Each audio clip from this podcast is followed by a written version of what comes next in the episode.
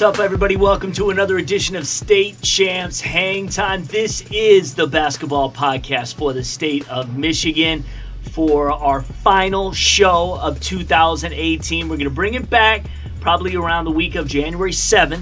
So, uh, a lot of hoops going to be played uh, between that time. So, we'll talk a little about that today. TJ Kelly, How you doing? Scott Bernstein in the house. What's up, boys? What's happening? What's happening? Man, What? we're getting into the the holiday season. Yeah. Some, some holiday hoop fever that I'm feeling. I'm feeling it. Shoot, they- tons of games every single day from. go. we got our we got I our wanna own say event December coming up on 26th. Saturday. Yeah, Let's yeah. start right here. And we're going to talk Right, about that right. later. Yeah, awesome. So we'll save that for later in the show. We'll do a full preview of the state champs winter jam. Getting a lot of good happening here at feedback, by the Orange way, for, oh, good. for our uh, from for our Good. Hang Time podcast. Oh, good. You know, almost every time that I'm I'm out at a game, I got people coming up telling Yeah. me that they're enjoying it and uh, really like. Uh, you know the, the banter and the rankings and the Good. Uh, and, uh, it's, it's getting a lot of uh, good traction. I felt Cool, this was cool. going to be the year now, especially that uh, we, you know, we we did it last year, but now it's going to really kind of come into its own. And uh, yeah, we're getting a lot of reaction, a lot of good uh, uh, views, and all of that stuff. So I want to quickly mention our sponsors uh, up here: Lawrence Technological University, uh, 26 sports soon to be offered here at LTU Track and Field beginning this spring. Recruit yourself at LTUathletics.com. They offer it all here, and this is also the site of the State Champs Winter Jam this Saturday, December 22nd. The MHSA, visit MHSA.com for scores and more. They've been really good partners with us this year, uh, so that's where you go if you want to check out uh, everything that's taken place, especially in hoops, uh, in terms of scores. BCAM, the Basketball Coaches Association of Michigan, uh, the Assistant Executive Director, soon to be Director as of January 1st of BCAM, is Daniel Young. Moving on And- up. Yep, moving on up. Uh, of course, Dan Young, uh, former coach at uh, John Glenn Westland uh, and uh, Canton. He was Salem's girls coach last year. Uh, Golf he- coach? He's a golf coach, too. golf- Fantastic golf coach. Free golf can't beat that. Plymouth resident like myself uh, will uh, will be joining uh, State Champs managing editor and head writer Matt Mowry talking the top teams in girls basketball. So our BCAM segment coming up a little later, talking about the hoops teams for the girls. Want to quickly start out with a shout out to Nate Oats and Buffalo. I was so excited watching that game last night against Syracuse. 14th in Yeah, the it was state. pretty. I was pretty the good. best team in the state of New York is Buffalo. Undefeated, goes into the Carrier Dome, knocks off Syracuse by double digits, I believe. Get get your Buffalo shirts ready. That's Man, right. and, Uh, and get your Buffalo shirts, but you only Buffalo maybe- Oats. you might only been wearing them for uh, the next five or six months because I don't see him staying there that much longer. He might be I- off. He might be off to a to, to greener pastures after this. I uh, believe season. Ypsilanti's Nick Perkins, the only one on that roster that's a Michigan native. He's go, he was going Yep. heavy JUCO Yep. uh, on this particular roster, which is a smart move. You know, Right. I mean, if for- you want to, if you want to win, and then we're in a day and age where transfers are And if people don't relevant, remember, relevant on every team. obviously Nate got his you know made his bones as a basketball coach here in the state of Michigan. Won a state title with Romulus. Took Romulus to a couple Final Fours. Uh, could have won many more state Yeah. titles too. Just just had know, some tough teams. tough. I It's mean, like what I think- Clarkston all yeah. those years. This Yeah. had some tough tournament games, and lost in then- some quarters and and, then semis. decides Good to, teams. to jump Yep. to the college level, takes an assistant job under Bobby Hurley, is with Bobby Hurley, I think, for only a year or 2 Mm-hmm. Bobby takes the job at Arizona State. Nate slides in there and has just done, just been gangbusters. Brought some, Knockout- brought some Romulus job. guys Yeah. along with him, Wes Clark and uh, Raheem Johnson. Yep. Yes. You know, so yeah, it's, hey, uh, it's, it's it's exciting to watch people and their their you know their evo- the evolution. Yeah. You know, just of their life, of their careers and stuff like that. And I think it's one of the and things. we're going to see him in a Power Five Yeah. conference. I- I- if, if it's I not this, if it's that. not 2019-20, it will be 2020-21. It, it's it's inevitable. Yeah, I was watching Get Up this morning, and they're all shouting out Nate Oats. And Yeah. I was like, oh, Right. there it is. That's my guy. And he's, a great, of- and he's a great guy. He I really think is. one of his, and, and a sharp dresser too. yeah, Yeah, very oh, yeah. accessible. Very he looked good when he was at Romulus. He Yeah, yeah, yeah. He had everything but some Dietrich furs on. You know? Yeah. very accessible, very knowledgeable. Yes. Uh, a lot of energy, and Yes. the type of guy that I think uh, is that perfect combination of uh, of a kind of a red ass, but also a great players Yeah. coach. Oh, yeah. Players, Easy. Yeah, yeah, players yeah, love to play for him, Yeah. but he's not someone that you know that's soft. Leo, we don't shoot threes. Yes, yes. you He haven't made one He You would scream that. Yes, exactly. What are So you this- doing? I know we're up by 25. Yep, yep, no doubt. All right, so here's what we're going to do. We're going to talk about uh, reaction from uh, games Tuesdays and from this past weekend. That's our first time. We're going to get right into some hot topics after that. Uh, we're going to take a break, come back. Uh, BCAM will do their thing, and in the fifth segment, we'll uh, preview the Winter Jam and some other holiday tournament action that's going to be happening uh, between now and January 7th. So that's our show for uh, this week. Let's get right into uh, reaction from games that we had last Friday and uh, also from early this week. We'll start in Division One, uh, and I these were some of the things that I've noticed, and we can just uh, talk about them, and you can also throw other ones out there. And some some interesting things. Last Friday, number seven Skyline beat Belleville at home, 66-56.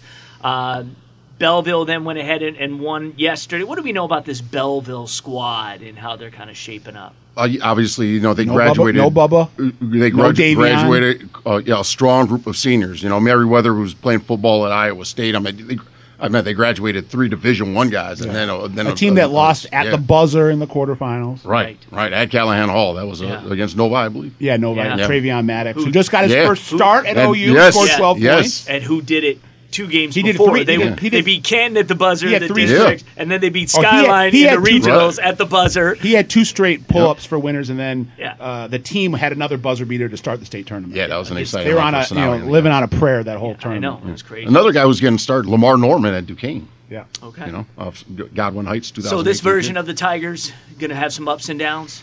Um, yeah, I think that.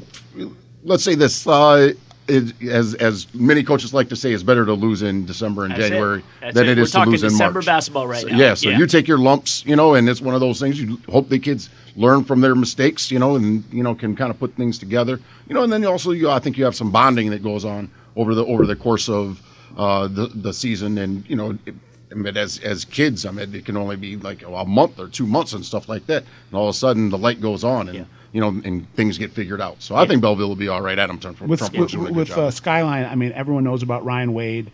Uh, you know, the, the the the shooting guard slash wing. Uh, you know, great on the perimeter, great on defense. Yep. Uh, a guy that's going to Holy Cross. Uh, but who I really like on that team is Deshaun Munson. I love Deshaun. He is a uh, what I call a Sir Grind a lot. Yeah, you know, a guy that's yep. just a workhorse. Yeah, he and plays bigger than his size. He's only about 6'4", 6'5", but plays like he's six eight, six nine. Yeah, when I first saw Deshaun, I was like, "Oh, this kid's got to play football." You Right. know, um, and then more, you know, found out that he's a basketball player. Um, he might have to take an alternative route to do, um, to a four-year school. Um, I know that Vincennes um, is they're the number one team and number two team or something like that in the national in the junior colleges across the country, um, ranked that high. Um, but I know that they either offered or they got in contact with him, and I also know that there's some other guys that have been in contact with him as well. That's a team that didn't lose. So he's got a lot of opportunities. Last year they didn't Yeah. lose into the regional Till Nova. finals, right? Yeah. Yeah. Yep. Yeah, to Nova. And we, I think And we we were, all we were- we were there. Yeah, Yeah, that was was there, that was yeah. that was So that's what Skyline game. and Belleville have in common. Travion Maddox buzzer beaters to end their 2018 season. And the link is there. Yeah. Absolutely. One of my absolutely. favorite wrestlers, missing link. Last Friday, obviously, uh, I was out there. big night at uh, at Clarkston. Dan Fife night. Yep, Dan five nine. Obviously, a big game. Wayne Memorial. Uh, you know, we had him ranked number two coming in. Clarkston unranked. Yeah. Uh, coming in. You know, again December. Uh, Sixty to forty six ended up being the final, but And it wasn't close. Yeah, and Clarkston imposed their will that entire game. and and just like just in just a not too long time because I know the event was long, Yes. but just your feelings. Obviously, you, you know you've covered Clarkston Yeah. for the majority of your professional career. Uh, that whole Fife Fieldhouse dedication. Yeah, so that they didn't just name the floor after him; they named the whole building after him. It's Dan Fife Fieldhouse now. Um, they honored Coach Fife, who you know is just you know when you when you say Clarkston, the city, when you say Clarkston basketball, it's synonymous with the Fife name, synonymous with Dan Fife. You know he, he's had a, a storybook uh, uh, career, a guy that started as a, a player at Clarkston, was a, a all-state quarterback, all-state shooting guard, all-state uh, pitcher. Yeah. Uh, ended up going to the University of Michigan. Was a captain on both the football, or sorry, was a captain on both the baseball and basketball Played teams. for the Twins. Played for the Minnesota Twins. Could have had a probably could have had a pretty decent career. I think he was four and two or four and three, and then he hurt his shoulder um, in his first year in the league. Came back to Clarkston and I believe the start of the 82-83 season and took over the head coaching job. He had been an assistant, I think, for a couple years before that. And, uh, you know, third winningest coach in, in state history, over 700 wins, 30, re- I think it's like uh, uh, 30 league titles, 30 district titles, 15 regional titles. over 700 wins. You know, everything you could ever want to accomplish, he accomplished. Uh, it was very appropriate that they would have a Dan Fife night uh, early in the season. He retired back in the fall, turned, you know, gave the keys of the program over to Timmy Wasilk, who was someone that had played for him in the 1990s, had been uh, the, the head of the girls program at Clarkston for about 10 years, came over to the boys program as an assistant the last couple years, kind of being groomed to, to take the reins. And uh, it was a special night. I mean, they, they probably had about, I'm not exaggerating, they had almost a 100 former players of Dan's that came back to honor him. Some coming as far as California and Sure. Texas. They did a, um, you know, it was kind of hard when, when you're, you're just looking at the, the grandstand because there's so many people. But then when they called all the ex players down to the floor to do a picture with Dan, you could see how many there were. Yeah. And I'm talking about guys that you know ranged in age from 50 to 18 or 19. Yeah. Uh, what I thought was one of the really cool parts was that uh, you had the the principal of the high school uh, when Dan was there, the person that hired Dan originally and was his principal as a student, who came back and gave some words, and then you had uh, the captain from the 1964 Clarkston team, where Dan uh, was a freshman, his first year playing varsity basketball, um, a guy that he really looked up to, uh, came back and got to uh, honor Dan with, with, along with his kids and his wife and his grandkids. It was just a really cool uh, experience to be there and, and see the connection that the city has with the coach and what the coach has with the city. It's going to be strange, you know, not seeing Dan. It is strange not seeing Dan Fife on the sidelines, but you know, I'll end with this. One of the the, the really what I, something that I'm really excited about was, and I've said this I think a couple times on our broadcast, and I'm glad I was wrong. So when I interviewed Dan after his retirement back in September, he said, "You know, Bernie, don't expect to really see me around the program. It's going to be too hard. I don't want to, uh, you know, be be a, a looming shadow over Timmy. I don't want to. It's going to be too hard to watch the games. I, I'm probably just going to kind of step away." And then I've been to a couple games. He's been at every game. I, Right. And I talked to him and I talked to Tim Wasilk and, and kind of what he was envisioning. Like I said, luckily for everyone involved, that's not what happened. He's still around the pra- uh, the program. He's coming to every game. He's coming to practices. He's running their McGrath uh, Little League on Saturdays, which he started.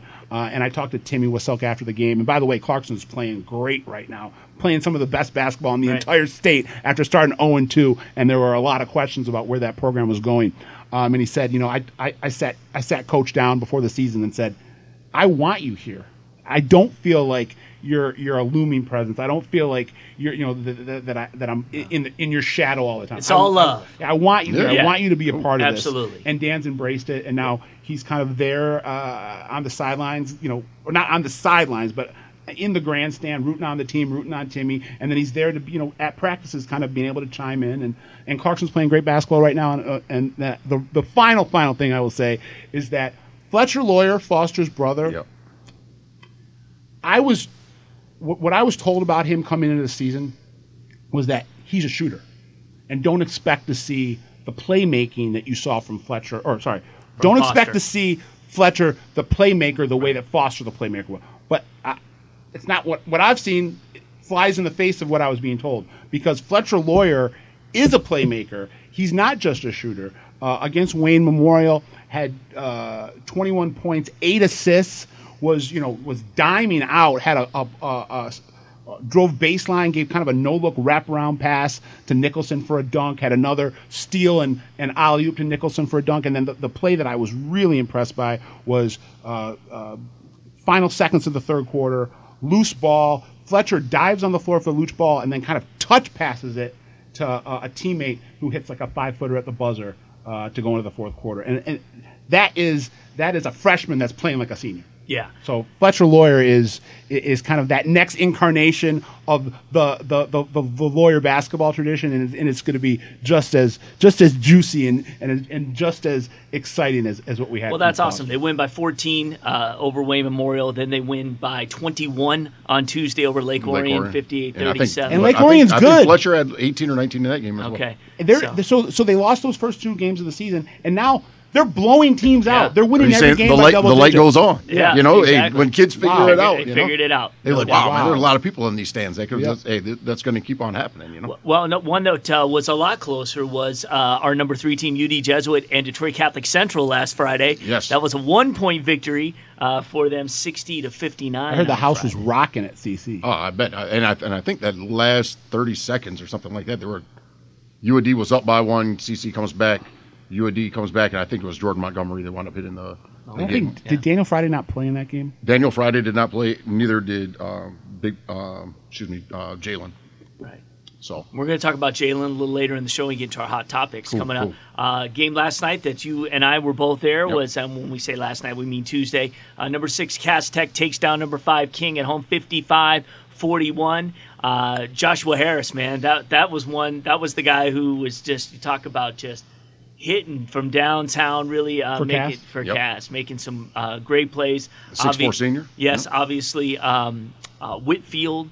Uh, Jordan great- Whitfield? Yeah, was Yep. um, you know a couple just you know great jams just to get the crowd going. And uh, really uh, dictated the action. You know, swarming on defense, played well. Uh, I think and, they did a great job of trapping when they came out in that second Yes, half. yes. that was I think what uh, Cass was up by what ten, real low scoring yeah, first quarter, real low score. and then uh, you know second quarter wound up picking up a little bit. Yeah, it was a good- Uh, good back and forth. yes, Threes going on each side. Hey, uh, whatever you can do, and Yeah. then, and you really saw the rivalry between Yes. the two teams. Yes. Um, the third quarter, Yes. uh, that Cass was like, "Hey, this is our house." Uh, Yes. I got to talk to Steve Hall and Diamond Press or whatever they were doing, but it was they did a great job of flipping that boy many a times and wound up getting plenty of fast break points off of it, which was the difference in the third quarter. And then they wound up keeping that 15, 14 double digit lead Right. uh, well into the fourth quarter and wound up winning by I think- so. I think so we I just- think I think we're going to see Cass rise in Yeah. those rankings. I, you know what? I, I really, I think that that was a, a, a big win for them. Yes. Um, you know, they're still thinking about their loss to Carman Ainsworth. I know. You know, they had a 14, 15 point lead in that game and they wound up losing it. Yeah. And I think that, you know, guys, they got to figure things out. Coaches can only do so much, you know. So when, when uh, these players, when they figure it out, but I think that Cass, when they can go out there and they can trap because they can, hey, I, we see they're getting tired. Way we can do so wholesale substitutions, and we're going to bring in another five guys, and they all have size. I mean, they're, I mean, I'm not sure that they have a player on their team that's under six foot. Right. You know, so Right. when you when you range from six foot to six foot seven, you know, you've got a couple of juniors on the team who can come in there and really get some stuff done. But they're all seniors, or Yeah. you know, for the vast majority of all seniors and juniors on their Yes, team. it is. So you know, I mean, that Upperclassmen. extra extra veteran leadership right Absolutely. there goes a oh, long way. Jo- George Ward was beside himself. Yeah. He just, you know, for whatever reason, King just could not get anything going. Like you said, it was the one guard that was uh, basically keeping him in the in the game. Jordan Whitford. no. Yeah, number No. four. Yep. Ziegler? Uh, I, I'm going to look it up while you're Yep, talking. it slips my mind, but yeah, Yeah. he did a great job. I- In Yeah. the, I think it was in the second quarter, third. He, he was the one that kept that game from being a thirty point. He did. a thirty point loss. Yeah. Um, but yeah, yeah, Cass wound up. And the thing, the thing about this game is, and I, and I kind of have to think about who George Ward is, who coached him, Ben Yeah. Kelso, Right. You know, and I have to think about the Detroit Southwestern teams going and beating Cooley, you know. But then when it comes around to March, then all of a sudden Cooley's wound up. Hey, we're going to the Red, or Yeah. not at the time. They're not going, going to to the the- they're going to Chrysler or the yeah, Palace. Cor- yeah, yeah. So you know, I'm winning three straight then, and I so think George was on, George was the captain of the second of the three. I think Yeah, he that's was the on year the that he he was on the first Yep. two. I think he graduated, And then Michael 89. Talley, his senior year, was the year after that. yeah. Um, but also with that, they could play four times this year. yes. You know, um, twice during the regular season. Next game will be at King, uh, Yep. somewhere in the new year, 2019. Yep. Um, and then they'll wind up more than likely playing again in the in the uh, city playoffs. Yep. And then uh, they're in the same district, so you know how that's going to be nice and nice and fun. Yep. Uh, for for everybody, you know. So and that is the marquee game of the PSL. Um, not saying that the PSL is, you know, what they used to be, but uh, you know they'll they'll figure it out, and um, just like to see a couple of more tighter games. I've also heard Northwestern's been playing real well. I'm going to check them out uh, in the very near future. I heard Well, playing and, and, uh, what I do we got? Number four. I, I, I told him that uh, I was going to give him a uh, a shout out today, and that is uh, good old Curtis Stove. yeah, You know, yeah. he's hit me up, so he's uh, his his Kurt McGirt. Yes, exactly. his uh, his yeah his comments uh, were that uh, you know Cass has got Douglas um, on uh, Thursday. I think it's Thursday or Friday. Yep. Twen- the December twentieth. So that's Oh, Thursday. Thursday. Two of the best Yeah. sophomores in the state, Omar Yeah. Ziegler for King and, start- and uh, Pierre Brooks for Pierre's out for another couple of weeks. So he says Douglas starts four seniors and a freshman, six five big Franco Rosa. Uh, Cass has obviously Acuff and Tyrone and uh, Khalil, Yeah, Khalil Whitehead. who's Yeah. going to Going to Chicago, Chicago State. yep, Yep. yep, yep. as Uh, well as Daniel, Daniel Autry. Autry. And that was another. That's another thing that's scary about Cass because Autry didn't necessarily shoot the ball very well yesterday. Yeah. Harris shot the ball very plays, well. yes. And when you have guys that are out there who can step out there and make jumpers, and they can put it down on the floor a little bit, oh man, that's you know they're they're not a they're they're far from a one trick pony. Yeah, and then he talks about uh, Davon Allen, who finished second in the PSL track and field finals for high jump in 2018. Wow. For Douglas, so uh, Yeah. he's, he's throwing out his. Uh, he said it's going to be an orange out, and uh, it's an upset alert. You know if you you know you can look underneath that paint a little bit and you can still see a little bit of blue and yellow. Yeah. Murray Wright. Murray Wright, baby. Yeah, Yeah. you know, Oh yeah, yeah, exactly. Yeah, there's some uh, there's some awesome games. Going on Robert, that place. the tractor Yes, trailer, yeah, Ed Carlos Norvell. Medlock, yeah. Yep. Yes, oh, Tons of yeah. guys. That was right when state champ started. Mhm. You know, yeah. and uh, You should yeah, play country music to get all the get all the fans out. Yeah, You know? Uh, it, it was saw- great. It was great. yeah, we used hey, five fifteen. Ding, ding, ding, I saw it was a King Murray Wright game. We did our game of the week. I think it was 03. and uh, oh man, but the biggest brawl broke out in that place, and Yeah. it was like I think it was me and Tom Markowski were the two white people in the entire facility. Uh, but what a great game Sticking that was, like and it was, and, and yeah, it was, it The was. stars. They they got it, they got it. You know, it was great. It just kind of added to it, and then but the game still was was awesome. What's wrong with And Benny Brooks? King was going going crazy. Um, Benny White. I- Benny White, sorry. he's, he's, Benny King, too. he's got like a um, a leg injury or something, but it's it's nothing that's serious. It's more Okay. precautionary. We want to make sure that everything is you know 100% healed instead of having it become a nagging injury. Yeah. You know, again, I mean, Pierre's only a sophomore. Mm-hmm. He's got Division One offers. You know, so I mean, yeah, whenever you can see kids can't do a lot for their parents, you know, but you know, His if you dad can get, is the if you can get them a scholarship, Dad you know, then that's probably the best you can do. Dad played at King or played at King and coached at King, right? Um, I know he did coach at King, won a city title. Yeah. Um, that was with the Northfleet days and Yeah. uh, Malik Albert. Um, I and he either played at Northern or he played at King. I think it might have been King though. Pontiac wins again on Tuesday, this time in overtime on the road versus Ferndale, 72-67. So they've got their 7 0 good wins against Clarkston. Now Ferndale, because Ferndale's the Yeah. team we have talked about. What's up with The Pontiac? Yak is back. The Yak is back. uh, Coach Schroeder, uh, you know, coming over from uh, Rochester College, where he had been an uh, assistant for Garth Pleasant on the in the men's program, and had been the head coach of the women's program at Rochester College. Has also been at Glen Oaks, I believe, as a, uh head women's coach and assistant boys coach. Uh, you know, it's just took us took him a couple years to get you know everything implemented and uh, everyone buying in, and uh, they're off and running this year. I mean, the fact they have seven games before December 25th Yeah. is Yeah. pretty good. Right, right. Somebody's looking for a, a nice Christmas vacation. uh, I talked to Coach Schroeder uh, actually today and talked to him a little about his team, and um, he said that uh, uh, he's getting contributions from guys that you know have really made big strides in, in their development as basketball players. The, the guy he really wanted to point out was uh, DeQuavion Cole, who's been their leading scorer. They call him DQ. DQ Cole, um, a guy that, uh, according to, to Coach Schroeder, shed about 20, 30 pounds, grew about two or three inches and uh, it, it is really just you know has kind of have has a license to thrill this year. Um, a kind of guy that is doing it all, uh, doing it you know hitting the glass, scoring on the perimeter, um, doing it on the defensive side of the uh, uh, of the floor.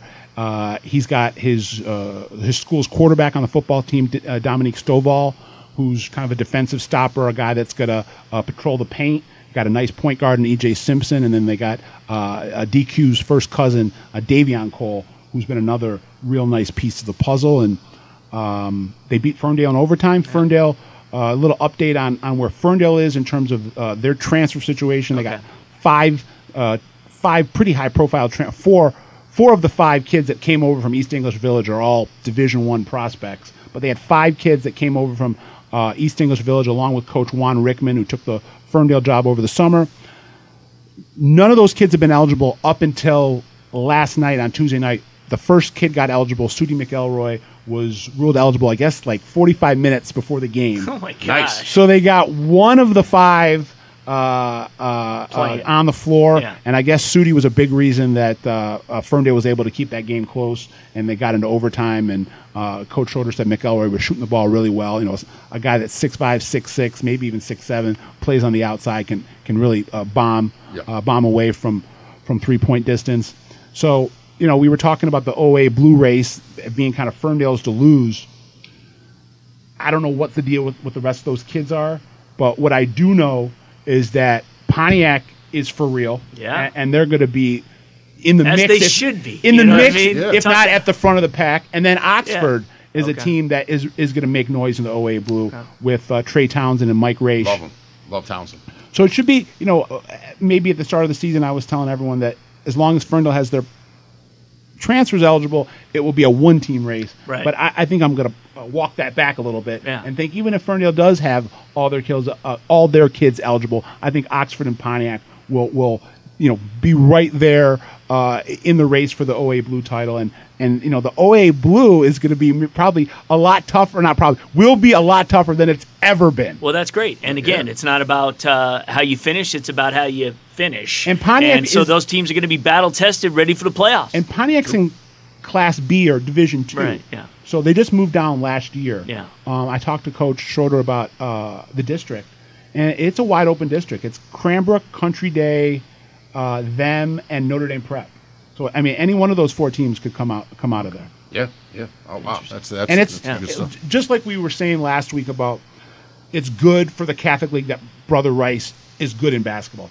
It's good for Metro Detroit, period, When and Pontiac- good for OAA athletics in general. Yeah. When Pontiac basketball Yes, exactly. is at the at, at, on par Especially with what Pontiac basketball now has that been it's in the one past. school. Come on. Yeah, Yeah. just Yeah. need to get Southfield on I mean, board. Yeah, I there know. were, I know. you know, for, for pretty much time immemorial in Yeah, Michigan, I know. up until the last 10, let's say 10 years, Yes. the meccas of basketball Oh, yeah. in the state of Michigan, there, there, there were four meccas. There was Detroit, there was Flint, there was Saginaw, and there was Pontiac. Yeah, absolutely. and, and Pontiac could go head to te- head to head with Oh, any yeah. one of those other three Yeah, areas. sure, absolutely. Um, absolutely. in terms of- two-time back-to-back, back-to-back championships. Last early- time a, early a, a 2000s. Class A team, oh, actually, well, Clarkston just did it, but before Clarkston did it, the last Class A team to go back to back, uh, 2001, 2002, Pontiac Northern.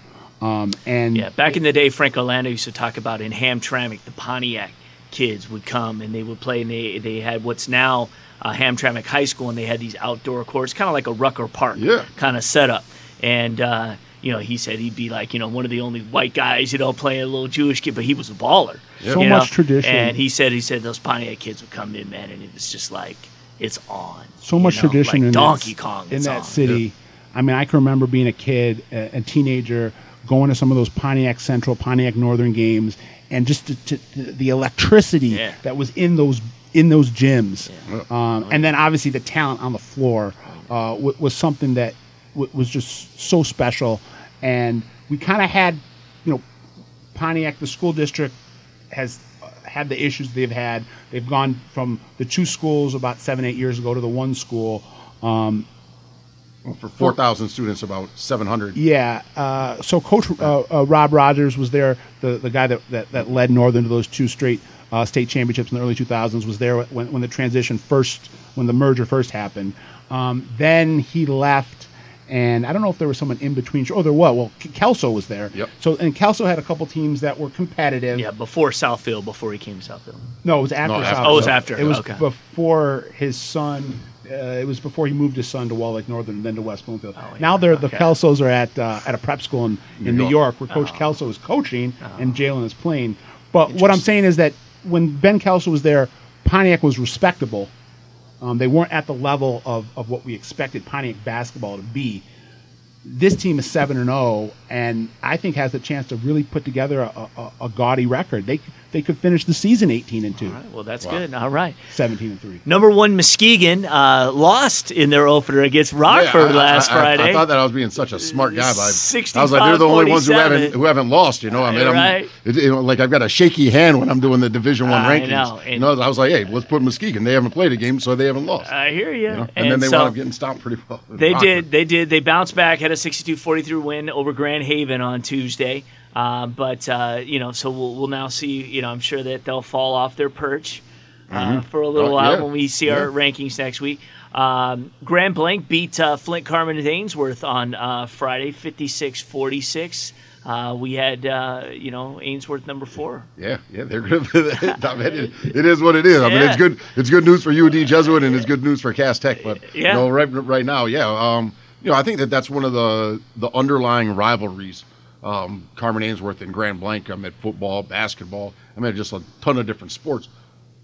Was I expecting Grand Blanc to win that game? No, No. And Uh, to may- win- maybe later on because I don't. I think Kevin David digits. Rice is still out, and so he's not going to be back until I believe January fifth. That's so, Glen. That's Glen's kid, right? that is Glen's uh, Glen Rice's, Rice's son nephew. or nephew. Yes, Nephew. yes, yes. Kevin Rice would be the father. Okay, right. All right. Well, and speaking of that, on the same line, we talked about Brother Rice. You know, it's good when they're good. Well, Orchard Lake St. Mary's uh, beat them by 33. And that game was last close, I think, through the first half, and then in the second half, Orchard Lake opened up a can, Yeah. as they say. Wow, Yeah, wow. yeah. Did Brantley play? Brantley. I believe John Ta- uh, John John Brantley played, and Yeah. uh, but you know Orchard Lake is is a team that is going to be a contender this year. Yeah. They got Lorne Bowman, which everyone knows about, the Wisconsin commit, maybe you know maybe the best shooter in the state. A couple transfers that were there that are that are eligible now, sophomores. Okay. Yeah, they got the, the, the two African kids that Yep. came in last year as freshmen and couldn't play. The one is better than the other. Peter Nwoki, uh, their their center, uh, six seven, Yep. uh, uh, sophomore in the middle. But then they got the Rozier brothers, and Yes. Yeah. uh, Kareem Rozier is one of the guard, best yep. freshman point guards that I've seen in a long time. You want to talk about a, a tremendously high hardwood IQ for a kid who's only 14 or 15 years old. It seems like there are a lot of really good point guards. Yeah. You know, in the I mean, we got to see. Uh, Yeah. Remember we talked about Young with Silk the um, earlier. Chase, in, uh, er- Chase with Silk and, and, Earlier and in the Fletcher show, we Loyer. got Orlando Lovejoy, who's putting up robot numbers at Yeah. Romulus Summit Northern uh, Romulus Summit, Summit. Academy, where Mark White just won his 250th. Yeah, we're gonna talk Wanted about to that get- in Hot Topics. Yep. Uh, and then um, you, know, you also have we just saw the little young point guard from uh, from King last night, Chauncey. Yes. Um, who's not bad at all. We wound up hitting some huge shots in uh, King's win um, a couple weeks ago, Yeah. and they played at depth. So. Yeah. So uh, in Division Two, uh, number four New Haven beat Gro- Grosse Pointe South uh, 6-8, 6-2. Close game. Blue Devils in kind of looking at where what their development has been. They've won three in a row. Beat Chip Valley, Seaholm, and Romeo. Obviously, good teams. Yeah. Uh, almost pulled this one off, and they beat Anchor to open the year. So uh, GP South uh, playing well, and obviously hanging with uh, with a really good New Haven squad. And for New Haven, I just gotta you're going to get everybody's best. Yeah, I- you know, and I said it. I think last week when I talked about Romeo. I mean, you know what you're gonna get from Romeo Weems, but Ronnie Jeffrey, uh, the other senior on that team, another co-captain, a, a four-year starter, uh, kind of came in with Romeo, and obviously has taken a back seat in terms of publicity-wise. But Ronnie Jeffrey is is a t- Ron Jeffrey is, is is is a playmaker. He's a difference maker Okay. Um, on the wing, uh, on the defensive side of the ball. Uh, a kid that's just very active, high motor, um, isn't a big talker, just lets his game do the talking, and is a really nice compliment uh, to Romeo Weems. And I saw he had 26 last night in that game. Cool. Ooh, number two, Wayne Memorial bounced back from the 14 point loss to Clarkston. They dropped 91 Isaiah Lewis, on Dearborn. I, Isaiah 91. Lewis Isaiah dropped a Lewis for 50 bomb. 50 points last night. 50 and, he, and, points. he's, and he hit 1,000 point And a 1,000 point On mark. 19 of 31 shooting. Yeah. Which is what I love to So see. I, Isaiah I Lewis, love, I love to see, 6'1", 6'1", guard, shooting guard from Wayne. There's nothing But, that I love more when it comes to backcourt prospects than efficiency. Yeah. Yeah. Don't tell me how many points you scored. Tell me what your shooting percentage was. Yeah. Yeah. And a guy that can get 50 on 19 of Yeah. 31. I'm going to That's see him tomorrow. They've got Westland John Glenn, so that's my That's prep gonna for nice. for our summer. You also get to see uh, Joe Moon. yes, You know, and, I, exactly. and I'll tell you what, you've got in that, in that game, you've got two of the state's top, probably top five unsigned seniors um, in that class. And, and if I'm looking around, you know, if I'm in the GLIAC, if I'm if I've got a scholarship to give, you know, I'm like, hey, you can. I mean, that's that game right there is almost one bird and two stones because, you know, because you've got uh, Joe Moon as a point guard and Isaiah, you know, who can play uh, the point but is more off the ball. and Josh said he But, yeah. needs a point guard here at Lawrence Tech. Look at that! Wow, look at the wonderful plug right there. That's Exactly. great. Are you talking about Josh Pickens? Yes, the I head am. coach at Lawrence Tech. Yes, I am. Oh wow! I wonder if he's got Juan Young's number. Exactly. well, he's going to see him Saturday when, uh, Yeah, when yeah. Moon's here. They just got Right. one of or Rod Watts' number at John Glenn. they just got one of Oakland County's uh, best big guys in Gunnar Gustafson from um, uh, Milford, who's I think that's a a walking, get. talking double double. And you want to talk about a kid with a motor? This kid's got a motor times I, ten. Did he? I, I think he might have won the. He was really close in winning the 800 meters uh, for track. Yeah, I'm not But sure. he- I mean, he's the one guy. I mean, you're six foot six. You know, I mean, I look at a whole bunch of kids. I think he's more that. like six, Yeah. seven, six, yeah, eight. Yeah, but I mean, well, let's say this: he's six seven, six eight. Yeah. he's got a great frame. filled I mean, out. they- Yeah. like I mean, you could put a coat on him and stuff like that. You know, and that sucker's come back three or four years later, and it's going to be like a pristine, in Right. pristine shape. You know, I mean, Got it, he's just as good, and you could argue that he's better than Nate Talbot, the the center from uh, Lake Orion that's going to Wayne State. So the, it, it shows you what a what a great grab that is uh, for, for for Coach Pickens and Lawrence Tech. Absolutely. Division three, uh, Corunna beats uh, number nine Flint Hamady by ten in Hamady's house. My, my last man, Friday. Rock, my man, Rocky Buscemi. yeah. And but then Tuesday, yeah. Wall Lake Northern defends home court over Hamady and beats them 63-54. Hey, I tell you, this is this whole season is getting even that, that much more fun. Uh, you know, Rocky Buscemi up at uh, Corunna has done a great job. Sage Walker wound up tra- transferring back to Ithaca, uh, but he still has Logan Lepage on the Logan Lepage on the team. I mess with him and stuff like that. Oh, okay. Lepage. Uh, but yeah, but yeah, yeah, he's uh, one of those guys, a four-year starter, uh, six foot three, six foot four, great grades. You know, kid can kid can score it and he's athletic. I mean, he's one of those. He'll he'll he'll definitely have an opportunity. To I mean, play Rocky comes level. from the Catholic League. He was at Detroit Loyola. I actually played against him in high school when he was the point guard at uh, St. Clement. Nice. Faced off in the district Nice. Finals back in the nineties. Yeah. Yes. All right. Yeah. All right. And uh, I, I- You I- gave him buckets. Well, we- I just it's, it's funny of them. The first couple years I'm covering him, I knew him as when I'm covering him, I know him, I know him as Yeah, John yeah. Buscemi. But when I was a kid, I knew him as Rocky Buscemi. And then we're we were somewhere and someone referred to him as Rocky, and I was like, "Is John Buscemi and Rocky Buscemi the same person?" He's like, "Yeah, that's me." I was like, "We played against each other back in the Yeah, day." he's posting you up. Yeah. That'd be awesome.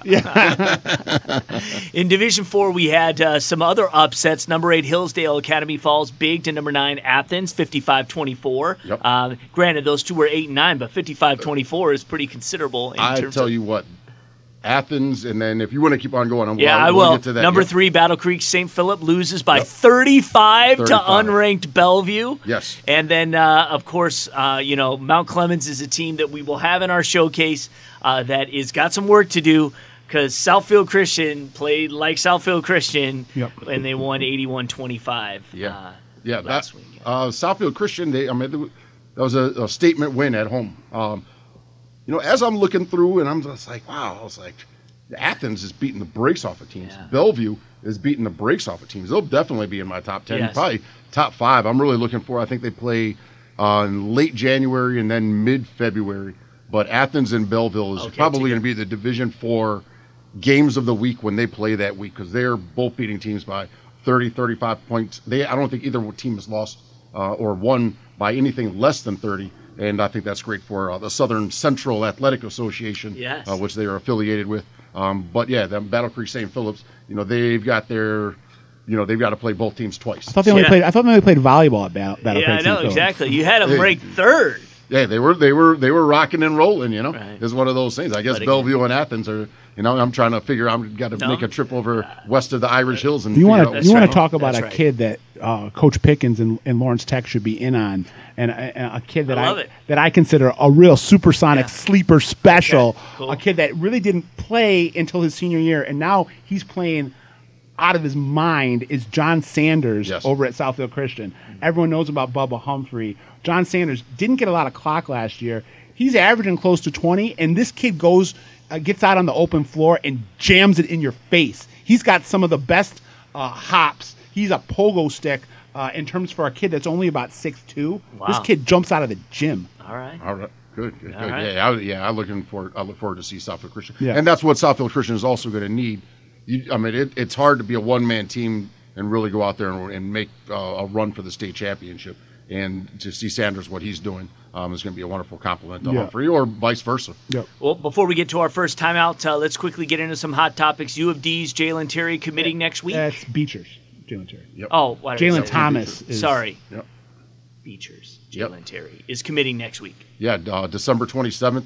Um, it's either he's got five, uh, and best point guard in the state. arguably, arguably, yes. Ah, he's my best point. guard. Yeah, yeah. he- I mean, he's yeah. He could. de- Yeah, But uh, he's got I mean, he's got his arguably he's there. options. Yeah, Michigan State uh, being one. He just took a visit there last week. Um, Iowa State, where uh, fellow Beecher Man Man Morris wound, wound up going. Uh, Missouri is also involved. Cornell Mann, who was at Iowa State, recruited uh, Man Man Morris to Iowa State. He's now an assistant at Missouri. Um, then you also have Mississippi State, where Ernie Zeigler is a coach, and then uh, finally, I'm trying to remember Iowa, uh, who I know that was in on him early, you know, as a freshman, as a sophomore, because they get to see Iowa State. Is Ernie the assistant or the head? He's the assistant. Okay. So is there any uh, any it- news that you've heard as to where he's leaning? Ah, um, I think let's say this for all five schools, there are great reasons. Iowa being there pretty much from day one. Um, Miss, uh, Missouri, um, excuse me, Mississippi State, obviously the link, you know, there with Ernie Zeigler. Uh, Cornell Mann, I've imagined that, you know, when Monte Morris comes back, he's got nothing but great things to say Sure. about um, assistant coach at Missouri. Yeah. Um, but then you also have Iowa State and Man Man Morris probably saying pretty good things about them. And then uh, you've obviously, uh, you know, you got, you know, the two Big Ten schools with Iowa and Michigan State. If you had to gut it, where Let's would you, say this: do you- I would have loved to see Michigan State years ago take Monte Morris. I don't think that they lose to Middle Tennessee State um, in the first round if they have him and Yante Maten. But that's none of my business. right, right, right. when, when when we're talking about Michigan State and, and, and Jalen Terry possibly landing there, doesn't the fact that, that uh, their point guard situation might not play into that? Because you got Rocket Watts coming up behind Cassius, Mm, Rocket still has to behind sign. Foster. Are you're saying that you don't think it's necessarily a, a solid commitment? I mean, well, I mean, he's given a verbal commitment, but when Right. the opportunity to sign was there, He you didn't know, sign. he he didn't sign. Um, and you know, I think that it's, hey, you- you- I mean, there are plenty of So you got three. You got three point. I mean, if he signs, you got Yeah. three really good point guards that still have eligibility left. that would be a pos- very strong possibility.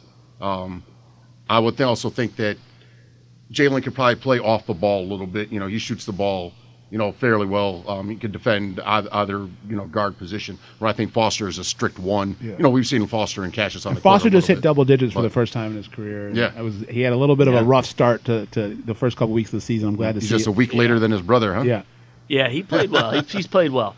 Uh, Romulus, Romulus Summit Academy coach Mark White uh, just won his 250th game. Yeah. Uh, so I had an opportunity to talk to him the other day. He told me that he wanted to get to 250 wins before he got to 50 losses. And he's got 49 losses.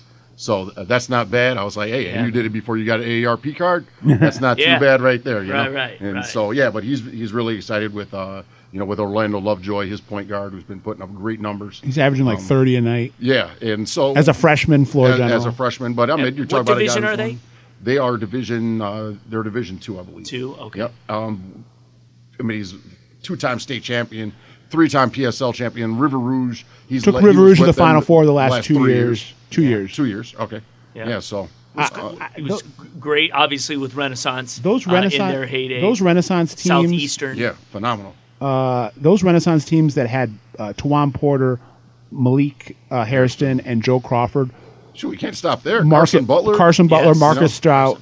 Uh, that was one of the best teams that I've ever seen uh, play, not just in the PSL. Adam Sabri. one of the best teams I, I, Yeah. I've seen in the MHSA uh, in my you know And- 20, 25 years uh, watching uh, basketball around here. And and Will Golston was on his Southeastern, Southeastern teams, right? teams. Yep, that was Yeah, it's- on the but South that's- with Brandon Kearney and Percy Yeah. Gibson. Yeah. So yeah, I mean, But those Renaissance teams were nationally ranked. Oh, Yeah. Oh, without, Without a a doubt. Yeah, they doubt. were. I mean, Yeah, I I mean, mean- even the PS. I remember watching The- the, PSL the- championship the game versus Denby, and they beat the brakes off of Denby. P- and Denby, I, think, was two, top. I want to say in the country. 2003 PSL championship at Cobo Hall, a newly uh, crowned uh, mayor in Kwame Kilpatrick Yeah, in yep, attendance, yep. and uh, that was one of the like you know. Again, being getting a chance to be that was really my first experience at Cobo in that kind of in an environment, and it was just, you know, I think they were eighth, eighth in the country at the Yeah, time. yeah, yeah. I remember seeing Yeah. Mark White in the bathroom before the game, you know, and I walked in and I was like, I was like, hey, coach, and I, you know, I remember I was like, man, this is kind of a big deal for us, state champs, you know, who's there filming this. And he's like, he's like, yeah, it's a big deal for me too. I remem- I You know, he's remember- like, there's a lot of eyeballs on this game, you know, because at, at that time he really had aspirations that he was going to jump into the college ranks and just blow up from there. You know, um, unfortunately, it didn't. I went to. Adrian College, but I don't Yeah. think that that leap that you know to a Division One. And I think that the other thing is sometimes coaches don't want to piggyback off of their players. Hey, well, I'm going to go to Kentucky with Joe Crawford. I'm Right. going to go to Oregon with Malik With Hairston Malik or Hairston. Twan Porter. well, any, Yes. Eh, you know, a number of these schools and stuff like that, and kind of say, you know, this is what I've done. I don't want to act like there's anything funny going on here and stuff like that.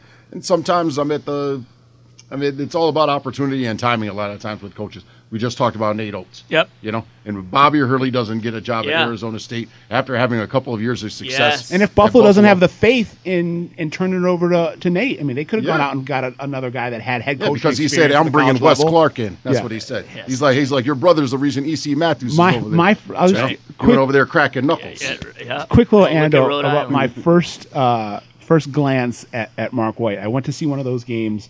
I think it might have been the PSL title game. Maybe maybe it was a district title game.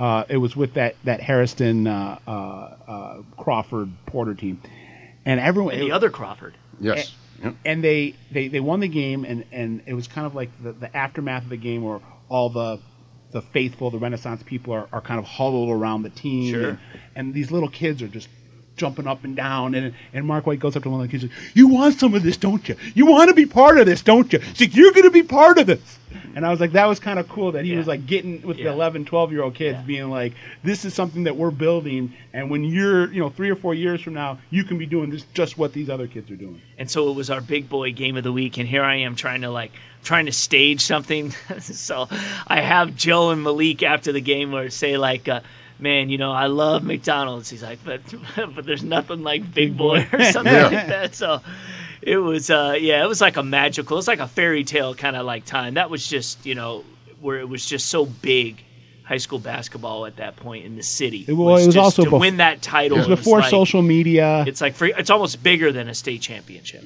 For a lot of people Yeah, in the city, right. it's if it's not bigger, it's just as important. Right. oh yeah yeah. Uh, it's city bragging bragging rights. Right. King- I'll tell you king of this. the city. I, I, and I joke with Steve Hall about, about a whole bunch of stuff. yeah.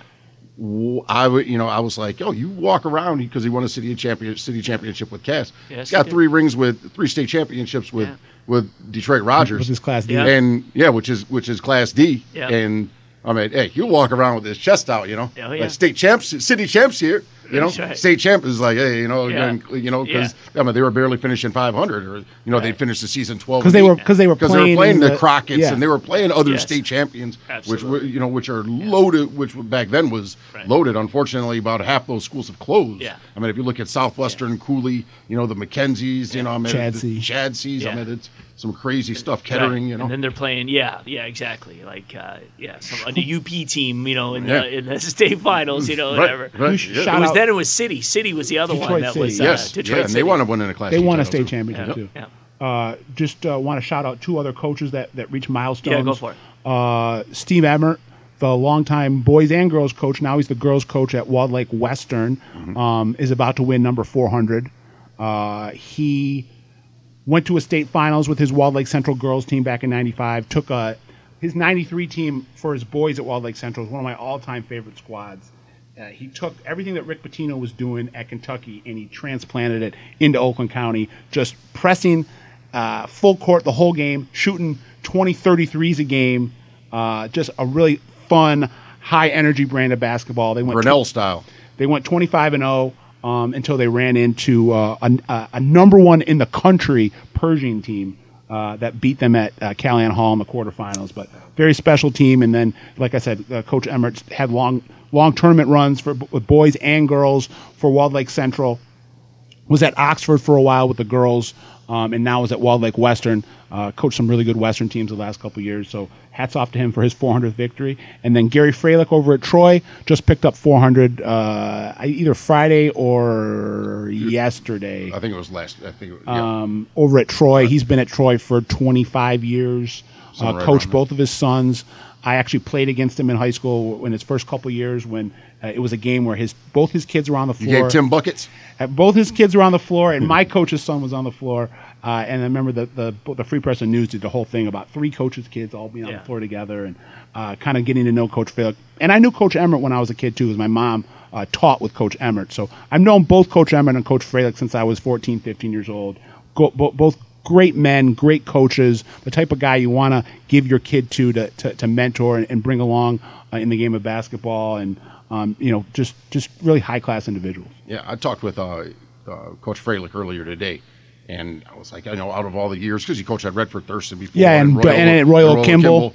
Um, but how is, I, you know, I was like, out of out of all these years and that you've been coaching, I was like, what are, how does last year's Troy team, you know, compare with your top teams? And he said, yeah, the last two years, you know, those have been his best teams. You know, and you talk about a loaded OAA red last year where you had Hazel Park that was constantly in the top five. Obviously, obviously Clarkston, the eventual state West Bloomfield. championship, they were We up had there. West Bloomfield, who had just come out of a there. Final Four appearance the year before. Right. So I mean, they and Troy's out there, and it's like, oh, we just need, we just, we just need an extra four Yeah. points if we can get by some of these teams. Yeah. Uh, but yeah, I mean, he was, those are some, those are some exciting Well, teams. let me give and right now he's got Brody Parker. Yeah, I was who's gonna say, one of the one of the top one of the best sophomore sophomores in the state, Yeah. just a gunner. Yeah. Uh, as a sophomore, he's averaging about 25 a game already. Mm-hmm. Last year, as a freshman, got minutes, and it seemed like one of those kids that if he got 10 minutes, he was giving you 10 great minutes as a freshman. And for, for someone that young to go play with a team of all veterans, a team that had those kind of expectations, you know, he was a big reason that, that, that those seniors were able to get him to the uh, regional finals last year, and they ended up losing to Clarkston. But uh, just one anecdote that I want to share to, to close this to, to talk about uh, Gary Freilich. And to me, this sums up the type of person Gary is. So, if people can recall, four or five years ago, you know, he developed uh, a talent by the name of James Young, Yes. who ended up uh, uh, going to Kentucky, went to tra- a NCAA transferred to Rochester Four. and- well, that's what I'm. So Yeah, okay, sorry. Went to a Final Four. Yeah. Got the number 15 pick in the NBA draft. He's bouncing around the G League right now. Um, Should have stayed in He's in. Milwaukee now. so One of their James, for whatever reason, and this, this could be a whole podcast on itself if Yes. we wanted to. Oh, yeah. For whatever reason, James and his and his uh, handlers decided to move uh, James his senior year from Troy to Rochester. Obviously, this was something that was very upsetting to the Rochester team that had a lot of high hopes and had won, I think, uh, two or three straight league titles. You mean the And- Troy team? Troy team. Yep. Sorry, what did I say? You say? said the Rochester. Sorry, team. Very Yeah. disappointing. Yeah, We're getting very King disappointing James. for the Troy team yes, yes. because they, they had a lot of expectations going into that year. So then, fast forward two years later, after he goes to Rochester, his senior year at Rochester, he takes them to the quarterfinals. Um, then he goes to Kentucky, takes Kentucky to the to the to the NCAA championship game, where he has a great Final Four. And there's talk that he's going to be a first round draft pick. Yeah. And if people don't know, when you're being touted as a first round draft pick, the teams do their due diligence and they send out investigators to go talk to everybody in your past to get an idea of what kind of kid, what kind of person they're going to be bringing into the organization because this is a this is a multi-million dollar investment. Yes.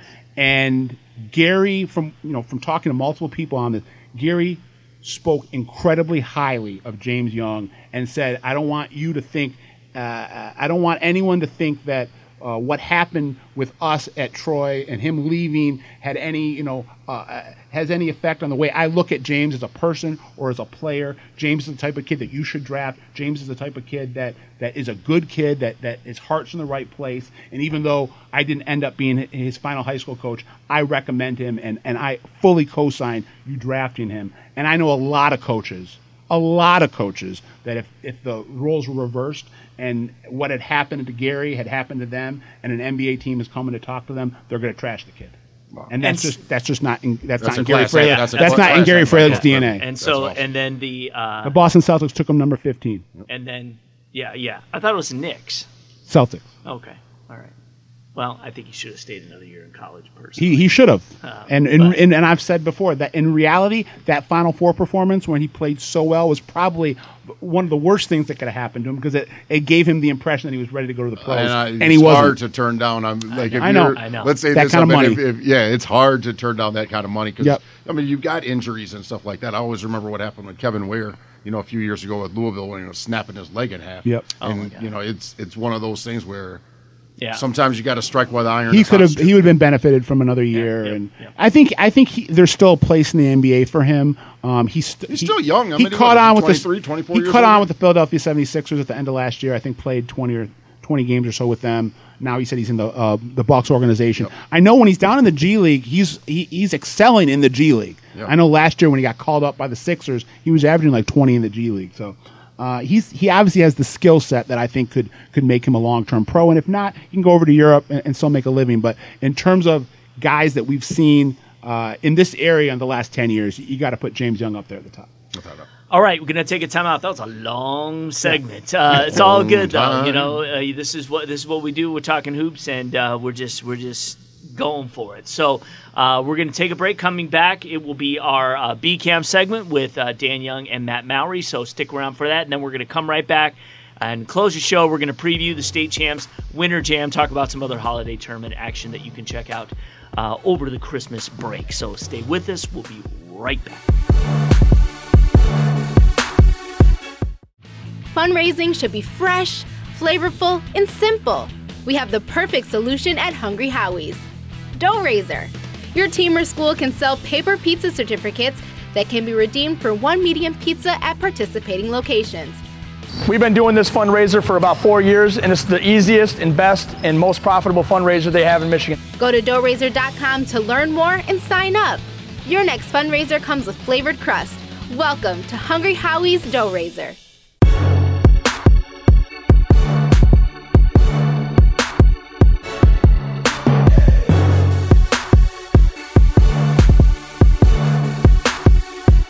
All right, welcome back to Hang Time. This is actually our final Hang Time before we uh, regroup again at the beginning of the year. Uh, we welcome in Matt Mowry and Dan Young here for our traditional BCAM segment celebrating the Basketball Coaches Association of Michigan, the largest in the country. But of course, we're always looking for new members to come on in and participate. We've been talking a little bit about Mr. Basketball, Miss Basketball, some of the hopefuls for the first couple of weeks. Uh, we're going to get, uh, since this is kind of a boys heavy centric show, we'll talk a little bit about girls here in this particular section. And uh, you have a little knowledge of that. You are just fresh off coaching uh, a girls team last year in, in Salem. Yeah. You've seen some of these uh, these girls. You know, just from a, a big picture level. Uh, you know, and we kind of talked a little bit about this off camera. Is the coaching at this level now for the girls? Uh, and again, sometimes it's just by happen chance, but you're you're happening to see it. Uh, just the, the, the kind of evolution over the past say decade or so. Uh, it's it's really good. It's really good. I, I mean, I just talk about our league that I was in a little bit. Um, The KLA. yeah, Brighton and Heartland and Northville and Novi and Wayne Memorial and the the park teams, Canton and Plymouth. Yeah. I mean, lots of really structured, good fundamentals and good athletes. Uh, so, yeah, we took our lumps Yeah, the yeah. couple of years. Yeah, yeah, and we're seeing really, uh, Matt, over the courses. You know, we, we have our our staples, our coaches who've been there a long time. Uh, you know, we're going to celebrate, you know, Frank Orlando once again this weekend at the state champs winter jam. Don Frank Palmer's like 935 wins. Yeah. oh, I thought He you were going to say years old. But way, Pretty much, right? Yeah. Uh, he, because he did the boys, Yeah, 'cause girls, he did the boys, boys and girls, girls that at Milford. stretch Yep. of 25, 30 years. yeah. And he's still going at it at Heartland. And Yeah. he, they're, they're, they're younger, but they're Yeah, Yeah. he's got They're that still program really- rolling because the feeder system is really starting. Right. They're very young this year, but there's just a slew of freshmen Right. who can all play, Mhm. and it's going to be interesting to see once Whitney Solom, their six foot four kid, comes back from a. She had a relatively serious knee surgery that she had back in April, and she should be cleared sometime this month. But it's kind of interesting because they're just growing with those young kids Right. and a couple of juniors. I mean, really, they have no seniors. Uh, I think they have one on the team, um, so it's not. So this is one of those teams that's going to be good this year, and then next year, and they've been good over the last three or four years. So he's really kind of brought that that program to a crescendo. But like you said, that Yeah. that KLA is is deep side to side. I mean, both both sides have got just stellar teams. I was talking to the one of the Brighton coaches is on our board, Dan Christner, and he helps out. I think at ninth grade level or maybe an assistant. He said that they have, they feel that they have their best team they've ever had, and they just beat Okemos pretty bad Yep. last uh, week, and so uh, with a Miss Basketball candidate on it. So, and Wayne Yeah. Memorial, we, we we saw them up and close last year. They have lots of athletes. Lots of and talent. Clegg's gone, but you've got. Uh, the girl that's going to Illinois, Yep, and Janae Terry, uh, yep. they're very athletic and Yeah. long, and, and they play very hard. So You know, I, I would say just uh, from a collective, the talent level, you know, from a young age is coming. We're seeing more and more freshmen now, boys and girls, uh, contributing right away. Uh, unfortunately, now we're losing a lot of them following a couple of years to prep schools, and that's a whole nother show. Uh, but we are seeing uh, participation for the girls, especially, uh, fairly high. And in fact, Edison, who uh, I went and took a look at uh, on Tuesday as they took on a good Ann Arbor Huron team and credit, you know, the River Rats, they battled back. They were down 20 at the half and, and made it a game, only ended up losing by six. Uh, but they've got a team. They've, they're so deep. They've got an all freshman Yeah. group that they put out there That's really good. that's really good when they, you know, when they end up finding themselves in matchups that they know they're, you know, so overqualified for, and they give an opportunity for these girls to play. Right. Well, and I think the scariest thing about Edison that I pointed out in, in our top teams thing, they have one senior.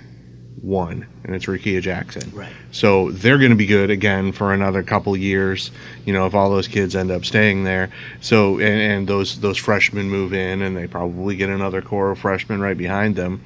So you, it's kind of interesting when you see those these programs that, you know, every once in a while you see a program that got a really good player and a couple of complementary players and you go, okay, they'll be good for a year or two, maybe three, you know, and then tho- those players move on and they kind of, you know, the talent dips back down. Yeah. But then you see some of these that have those those you know kind of they get the feeder systems rolling like I said with Heartland that's got And kind of that same and Brighton and yeah those same things and Single that's going to be yep, communities, and then you know Edison would be a you know a different situation for sure sure Yeah, I mean, you know, they're kind of a midtown team. Yep. Uh, you know, it's a nice house. You know, it's a nice gym. it you is- know, it is you know, very it's, nice. it's big. They've got Yep. you know the kind of the kind of like almost a caged off kind of you know other area that uh, you know.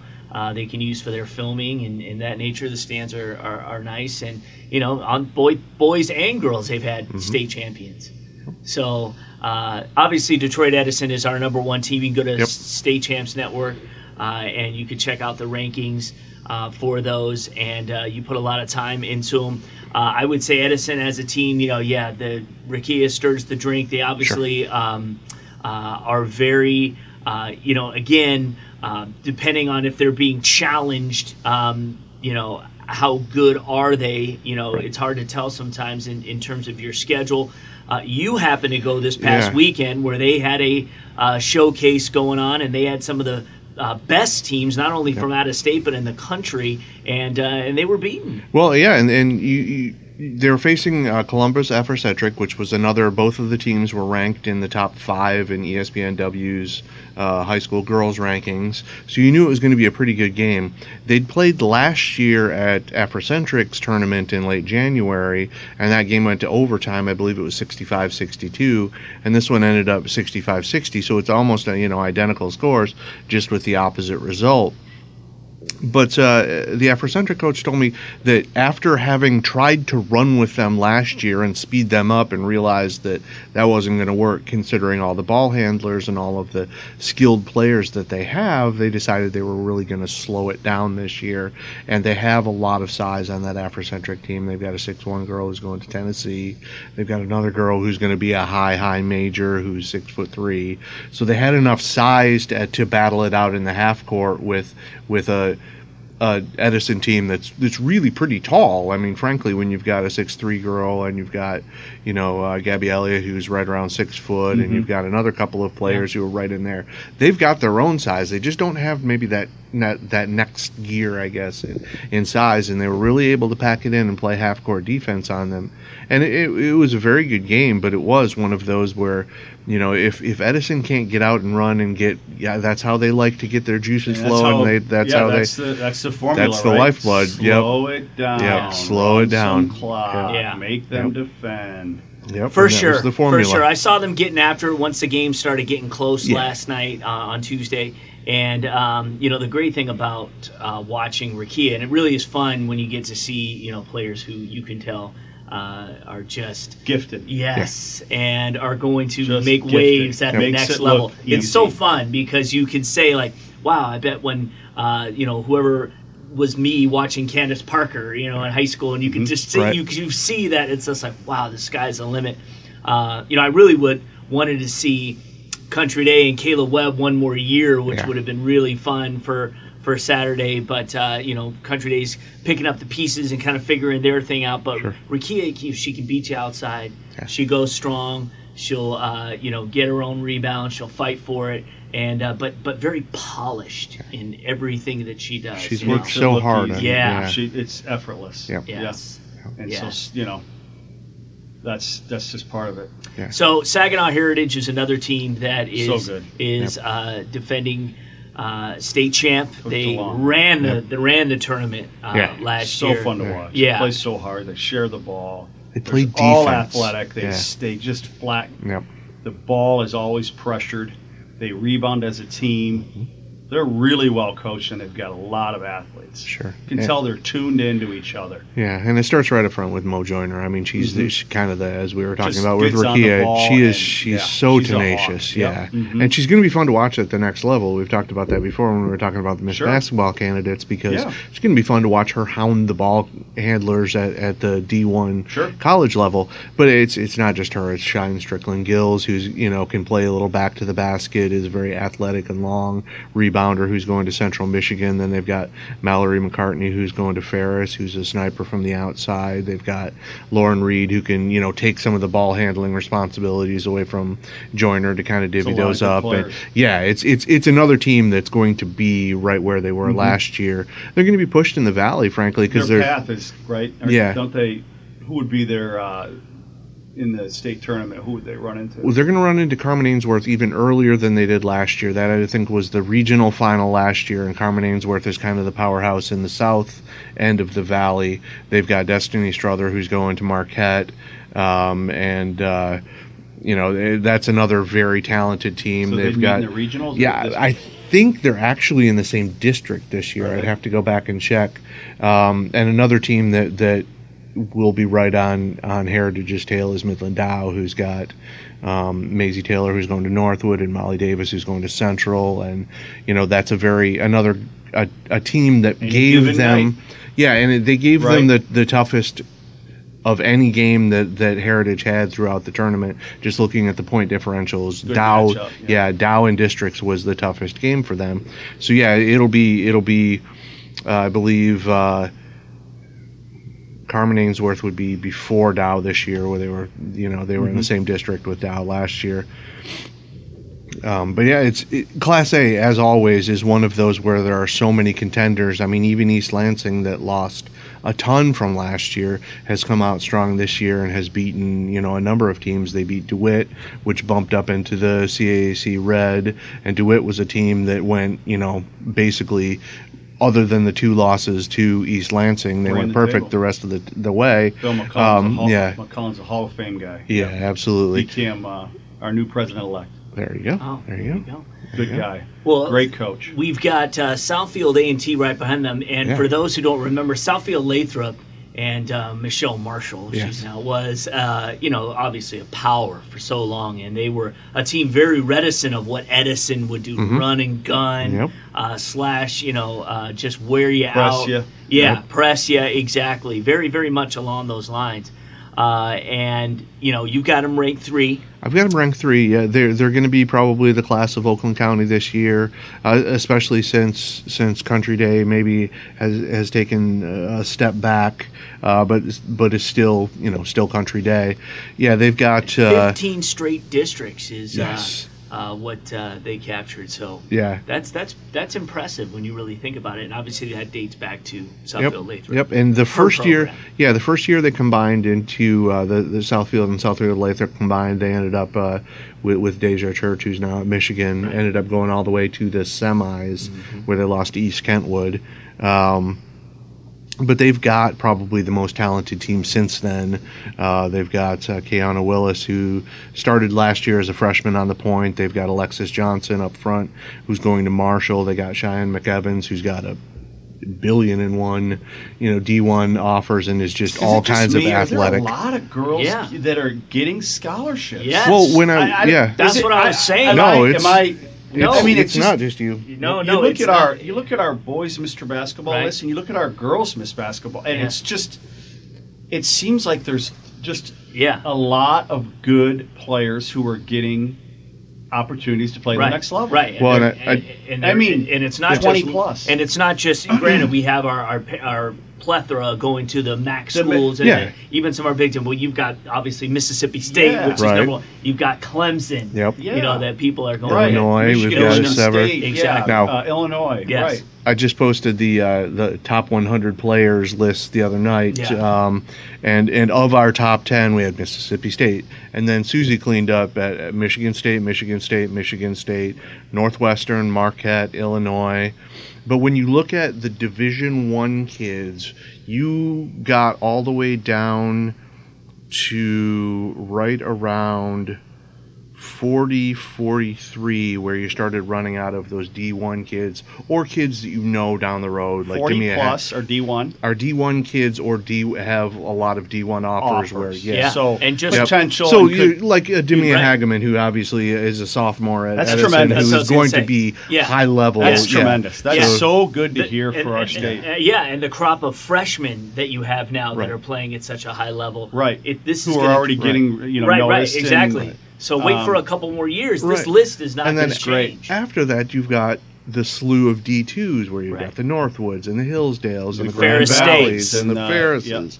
Yep, and Wayne you've hit, State, so yeah. we you can go all the way down to probably Lawrence Tech. sixty or seventy Lawrence where Tech. you've got exactly. Exactly. You you've got a bunch just of, of scholarship It's athletes. exciting. So it really is. yeah, and, and It's it's, one where you post one of those lists, and inevitably you get somebody who thinks, you know, so and so should be a little higher. Well, all these kids, you know, you look at them and they all deserve to be on these lists Mhm. because they're all going someplace. So you know, coaches covet. Basketball Their is not skills dead, now. right? We're, we're rolling, and it's that's Yeah. it's really good to hear that uh, forty plus of our kids are are um, potentially going to play Sure. uh, D1, and then a whole slew more are going to play uh, college basketball. Period. That is just fun to hear. Absolutely. Yeah, Absolutely. yeah, no doubt. It's it's great, and uh, uh, again, we want to uh, celebrate that, you know, as always, and talk about the uh, those who are. And again, that's a tribute to great coaching. You know, a lot Yep. of it. You know, it's putting kids in situations uh, to succeed. Getting excited about playing off- basketball. Right. Yep. You know, you lose someone like a Cameron Clegg. Okay, let's figure out what offense we're going to run now that, that maybe is, is more sharing the ball as Mm-hmm. opposed to, you know, letting someone, um, you know, kind of lead the way because um, that's what they do.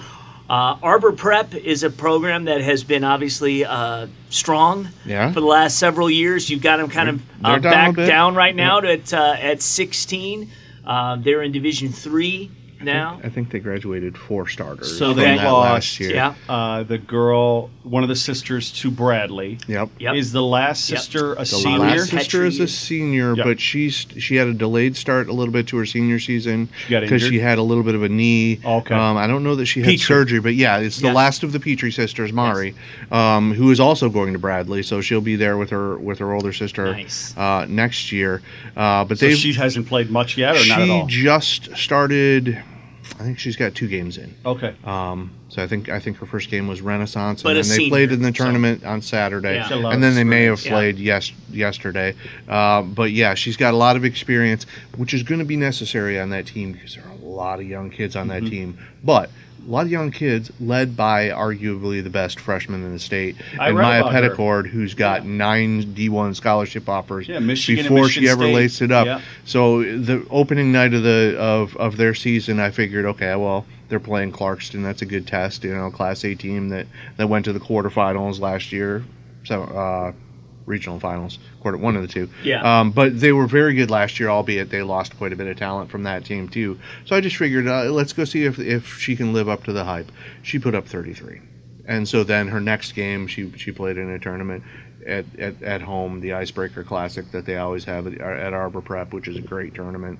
Put up 34, and so it's one of those where sometimes sometimes kids get so much hype before they even get you know to high school that they can never live up to that standard. But she's she's the real deal, Right. and and the other one that that is right alongside her is the kid from Depsa, Ruby Whitehorn, who is on that black team, the Yeah, that's great. the the B team for them, who got in the game a little bit on on Saturday against Afrocentric just to get her a taste, but she's another one, six two point guard. She she's just you know she's all kinds of long and lean and and can can get to the hoop but yeah you, you're seeing these kids younger and younger making contributions on the high school level because they're ready and Yeah. you, I mean, you can't you can't tell me that Maya. Petticord should be on a JV team when she can you know score 33 and 34 against Class A teams as a as a Class C. So that that's a program where I think toward the end of the year they're going to be back to where they you know think they belong a little more than than they are right now where they're working in so many new kids but when you've got you know Amari Petrie and a Maya Petticord to kind of anchor the ship that Mm-hmm. that certainly helps Well, you know what's exciting, Dan? The first annual state champs winter jam. Very exciting. It's going to be a blast. Exactly. Yeah, so it's I do. be I want to thank uh, Dan Young and BCAM and, and everyone who's kind of helped with this, and Wallace Whitfield, who's excited, he's got our refs for us, and you know everybody kind of really jumping in on the fact that yeah, that you guys should do this, and, and we want to be kind of the next showcase that Yep. we is around every year, and we want to attract Support the, LTU yeah, and, uh, attract the and- best teams and have, and uh, have, have Miss basketball day. candidates and Mr. Basketball candidates excited going at it. young talent, freshmen and sophomores, Mm-hmm. so that college coaches can come and check these guys out in a in a competitive environment. Uh, you know, kind of uh, the cool thing about LTU holds about fifteen hundred. So uh, please come to the game because when you get in there, it's going to really feel. It's going to have that old school feel when you're when you're packed in and the electricity started. You're close to the action. Great gym. The the boards are right Yeah. up against the wall. Yeah, Uh, it's going to be a shooter's gym for sure. Yeah. Yes. Exactly so get ready. Get the nets Yeah. nice and clean, Yeah. and maybe get some new ones put up because Okay. there's going to be some swishes. All and we're gonna have it hype. Right. Maybe we'll just get the chains. We'll just have those chains in there so we can just hear it. Just we can just little go tinkle when it playground. goes through, Yeah, yeah. yeah. Uh, Come check it out. Country Day in Detroit Edison is our first matchup of the day. Two girls, state champions, uh, now competing in the same division. They'll both be competing in Division Two. Uh, obviously, uh, Country Day is a program that is also going for a three-peat, and uh, they are uh, without um, you know some pieces that they've had, but again, it's they've still got some senior leadership there. You did They've- see them on Saturday. They faced another kind of out of state powerhouse. Uh, and uh, what was your impression of Country Day? And again, this is a great thing about December is that It might not be pretty right now. right. yeah, you're, you're always figuring tournament, it, yeah. but it's kind of fun to watch that process and see how And that's why players Frank develop. Orlando Yeah. and these others would sure let's play. Let's play. See how You it know, goes. yep. Exactly, and Edison the same way. They're going to try some things Sure. and and, uh, and and say, you know, let's kind of mess around a little bit with schemes and things like, and see how Mm-hmm. we do. But uh, in the end, let let's get out and let's compete. Yep. And it, part of what tripped Country Day up in the tournament on, on Saturday when I saw them was Jasmine Powell, their exceptional point guard, who's going to Minnesota to join Destiny Pitts, who's already there and still tearing it up. Tearing it. Um, she rolled an ankle. It looked like uh, partway through the the second quarter, and they'd built a twenty point lead at that point, and it looked like it was going to be a blowout. And she never came back in the game, and it was probably at that point, you know, barring something, it's probably yeah. precautionary. It's Yeah. a you know, it's a December Well, game they- against a turn uh, team that Yeah. from out of state, so it doesn't really matter. and they Well, haven't had to play a game this week, right, so she right. can so rest. she can rest. for, yep. for Saturday, which is good. So with her out, it was kind of a struggle for them to beat the pressure, and the pressure started to mount as um, Northland from Columbus started to make a little bit of a comeback, and they ended up uh, erasing what was a 20 point first half deficit and winning, by, I think, by eight. Okay. So, but it was one of those where that that depth that we've She's- talked about with Country Day is yeah, not is yeah. not where it has been in the past. Yeah.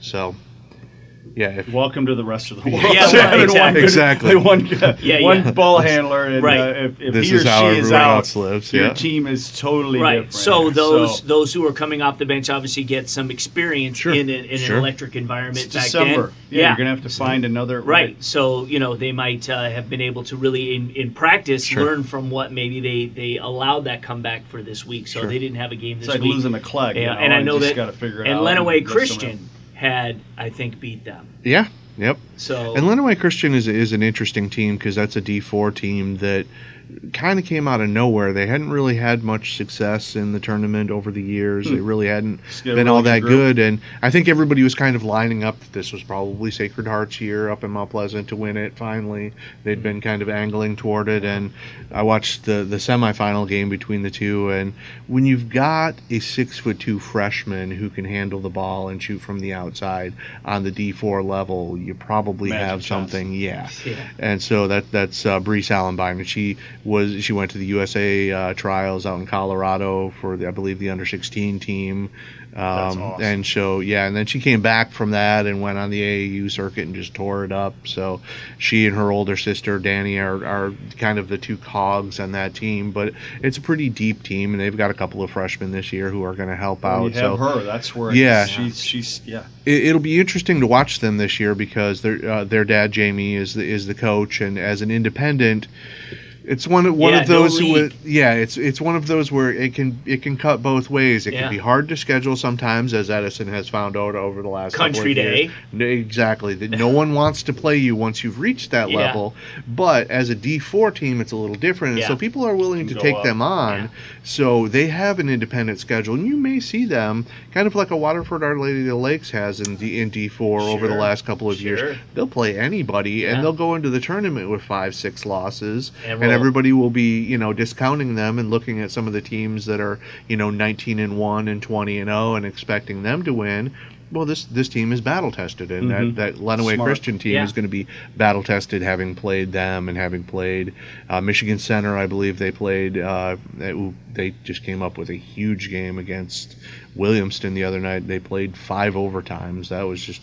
I was following along on Twitter and you know kind of kicking myself that I hadn't gone. It ended up tying the. Uh, for the longest game in girls basketball state history. Really? Yeah, and it was it was three points away from being the highest scoring game ever in state history. So hmm. they just went at it. overtimes. You know, and Williamston was a team that was very good last year, lost a bunch, but is should still be pretty good this year. And Michigan Michigan Center went in in Class B to the semis, I believe. So that's a team that's going to be worth watching down the road. They had another kid, you know, it's you're hearing a lot of the stories about kids who had knee injuries coming back, and they had uh, one of their uh, J.C. Shannon just I believe got cleared yesterday to come back. So hearing a lot of girls who are you know coming off knee surgeries who are kind of working their way back in, but this is the time for it now, and you get those. You know, December tests, and you get you get to see how good your team is against some non-conference people. These are the times when it's fun to kind of watch these matchups, kind of like the intersectional matchups we get in football when we get you know Yep. uh, uh, Muskegon versus a De La Salle or Yep. something like that. It's the same kind of thing when you get to see some of these teams, and that's going to be one of those. You know, granted, both Country Day and and Edison are you know from the same general region, but those are still two powerhouses that it'll be it'll be fun to watch on Yeah, Saturday. and it's fun because you're playing in December. You've got lots of times to kind of time to figure out what you know where you're going to be when you meet in the eventual quarterfinals Right. or Right. uh, where, It's where great for Miss. Basketball. Yeah. for People to see where Katie That's Jack. right. I mean, that's that's huge. Yes. Is that she? You Yes. know, a lot of people can tune in and, and, and see what she's all about. Come see her. It's best to see it live. We will be broadcasting the games. Each one, each game will air immediately following its conclusion. So statechampsnetwork.com is where you go to check it out. We'll make sure we give you the links on social media, Facebook and Twitter. Uh, so you'll be able to watch the broadcast, uh, but it really is nothing like being live. It's 10 bucks. It's an all-day ticket. Come hang with us. Uh, we're going to be there all day. Um, it's going to be a great time right here at Lawrence Tech. So make sure you come uh, check it out. bcam.org is the website, and uh, that's where you need to sign up and uh, and be, become a member. Go learn about everything that uh, BCAM has to offer. Uh, we certainly appreciate them. Uh, Dan, uh, and we're going to talk more about the Winter Jam coming up in just a minute here. So stay with us on the show. Dan, happy holidays, Thank my you. friend. Enjoy it. Thank Yeah. you again. Appreciate it, Absolutely. Matt. Thank you. All Thank right. you. We will talk to both you guys uh, coming up a little bit after the uh, start of the year. So uh, for the BCAM segment, we say Happy New Year to all of you. And again, join us at the Winter Jam. We'll take one more commercial break and we'll be right back. Coaching basketball is a rewarding and challenging pursuit, but you don't have to do it alone. The Basketball Coaches Association of Michigan are here to support you. BCAM is the largest coaches association in the country with nearly 6,000 members representing college, high school, and middle school ranks. Members have access to drills, clinics, job opportunities, and it's the only way to vote for our annual awards, including Mr. and Miss Basketball. Join today by visiting bcam.org because better coaching always matters.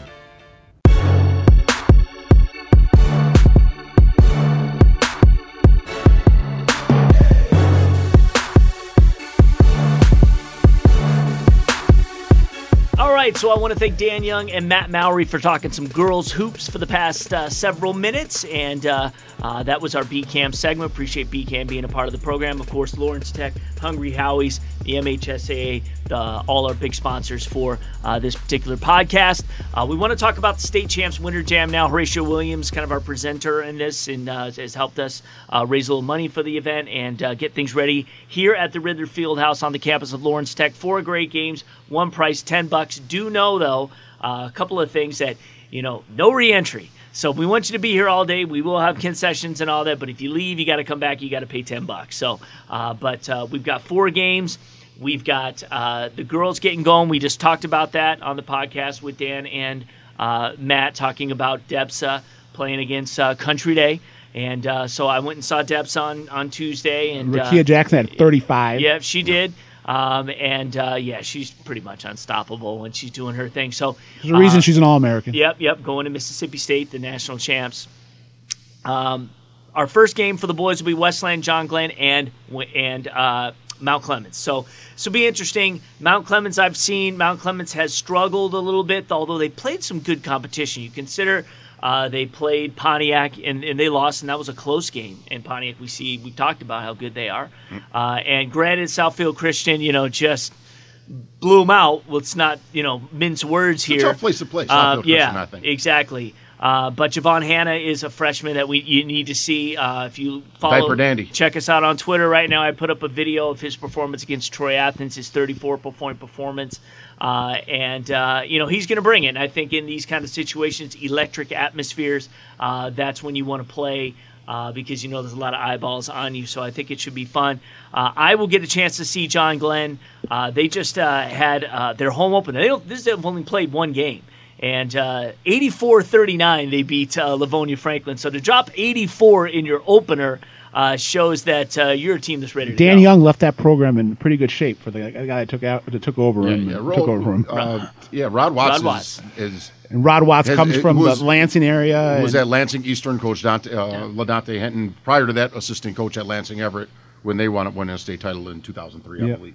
Cha Cha Tucker. Yeah, yeah, yep, Coach Cha Cha Tucker. Um, but yeah, um, Rod Watts is he's a defensive guy, um, and I know that that's first and foremost. I know that shoot, I'm at every camp that I've seen him. You know, whether it be the Michigan Elite 25, whether it be rising higher, you know, we're reaching higher. You know, he, he does a little. You know, he focuses on defense, and so it really doesn't surprise me that he held a team to under 40 points. What did surprise me is he's got a team that's scoring 80 plus. Right. Um, and I think that that's great. And you know, they've got a fantastic point guard, you know, senior Joe Moon. Joe Moon. who does a really good job of dispersing the ball, and uh, he's the front line of defense, and um, and he's got the strength, and you know, and not only that, you got to have a little, you got to have, got to have some basketball IQ to really get. It'll be interesting. I'm going to see them play Wayne uh, Thursday, so uh, probably Battle by of two the of the time best, yeah, out there. two of the best Yep. guards. In Yeah, the state. yeah, and they they play in a good league, so Yes, you know KLA. it's, it's it's good basketball. Uh, so it's going to be interesting to see uh, how that one plays out. That'll be our, our three o'clock. Uh, we get into the uh, five o'clock, and we've got Ypsilanti and we've got Cass Tech. So uh, we know Cass Tech. I've got clips right now of Cass Tech's win over uh, King on Tuesday. And they're going to also play Douglas on Friday for their tune-up for our event. Uh, Ypsilanti beat Jackson at home last Friday. I was at that game. Uh, the guard Christian Knox we talked about um, had 16. Markeith Browning had nine, and that wasn't asked to do a lot. Jordan Young played well, had eight in that particular game, and uh, so they are a team that's going to come in and they're going to scrap. We had them ranked 10 Yeah. uh, in our rankings. Uh, we expect Cass to move up higher in the rankings There'll here be at There'll be two. Yeah. All right. So we've got it right now. There you go.